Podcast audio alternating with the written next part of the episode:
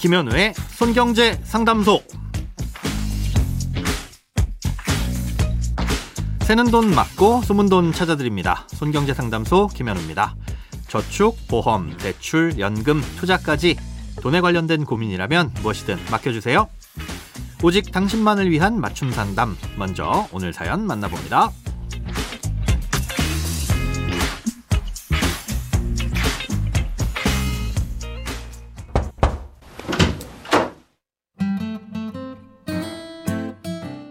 작년에 아파트 청약에 당첨돼서 현재는 집단 대출을 받아서 중도금을 내고 있습니다. 내년 말이나 돼야 입주할 예정인데요. 요즘 금리가 오르다 보니 걱정거리가 생겼습니다. 중도금은 3회차까지 낸 상태고 앞으로도 3번 더 남았습니다. 그런데 변동금리 대출이라고 설명을 들었는데 가끔 은행에서 문자가 오는 걸 보면 금리가 별로 오르질 않았더라고요.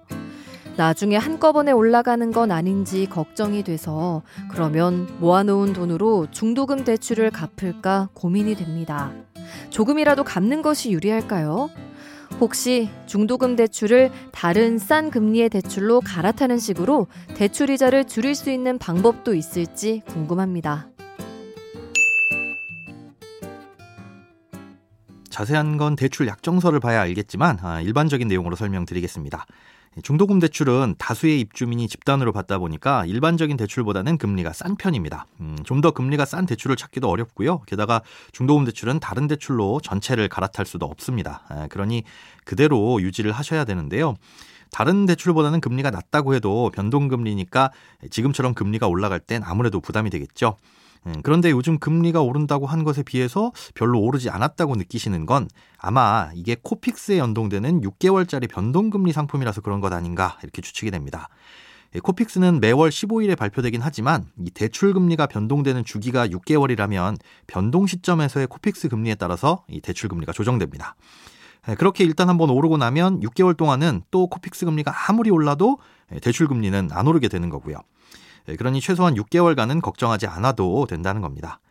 금리가 떨어지는 국면에선 이게 좀 아쉬울 수 있겠지만 내년까진 지속적으로 금리가 오를 것이라는 전망이 우세한 상황이잖아요. 내년 말에 입주라고 하셨으니까 오르는 국면에 노출된 기간이 더 많을 가능성이 높다고 보입니다. 하지만 어찌됐건 6개월마다 한 번씩 오르더라도 뭐 오르긴 오르는 거니까 여윳돈으로 대출을 갚을까를 고민하고 계신 건데요. 보통 이런 중도금 대출은 준공 전까지는 중도 상환 수수료를 면제해 주는 게 일반적입니다. 예, 그래서 여유가 된다면 상환을 했을 때 수수료 손해는 없으니까 다른 대출보다는 중도금 대출을 갚는 게 상대적으로 유리할 수도 있고요.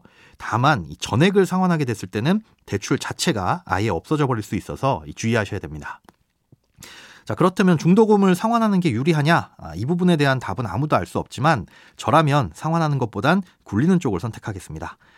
아, 일단 중도금 대출은 한번 상환하면 당장에는 다시 빌릴 수가 없습니다. 음, 내년 말에 입주 시점이 됐을 때 잔금 대출을 받으면서 중도금 대출을 상환하게 될 텐데 이때 여유롭게 빌리지 않는 이상은 최소한 내년 말까지는 못 꺼내 쓰는 돈이 된다는 거죠.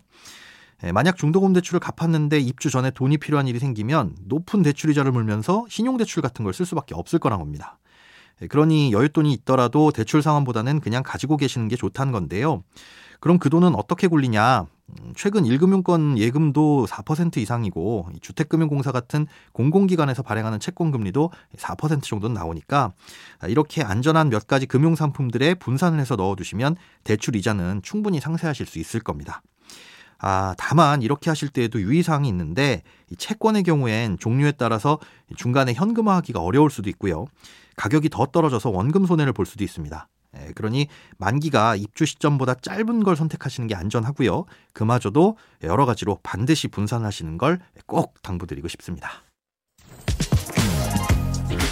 크고 작은 돈 걱정 혼자 끙끙 앓지 마시고 imbc.com 손경제상담소 홈페이지에 사연 남겨주세요. 검색창에 손경제상담소를 검색하시면 쉽게 들어오실 수 있습니다.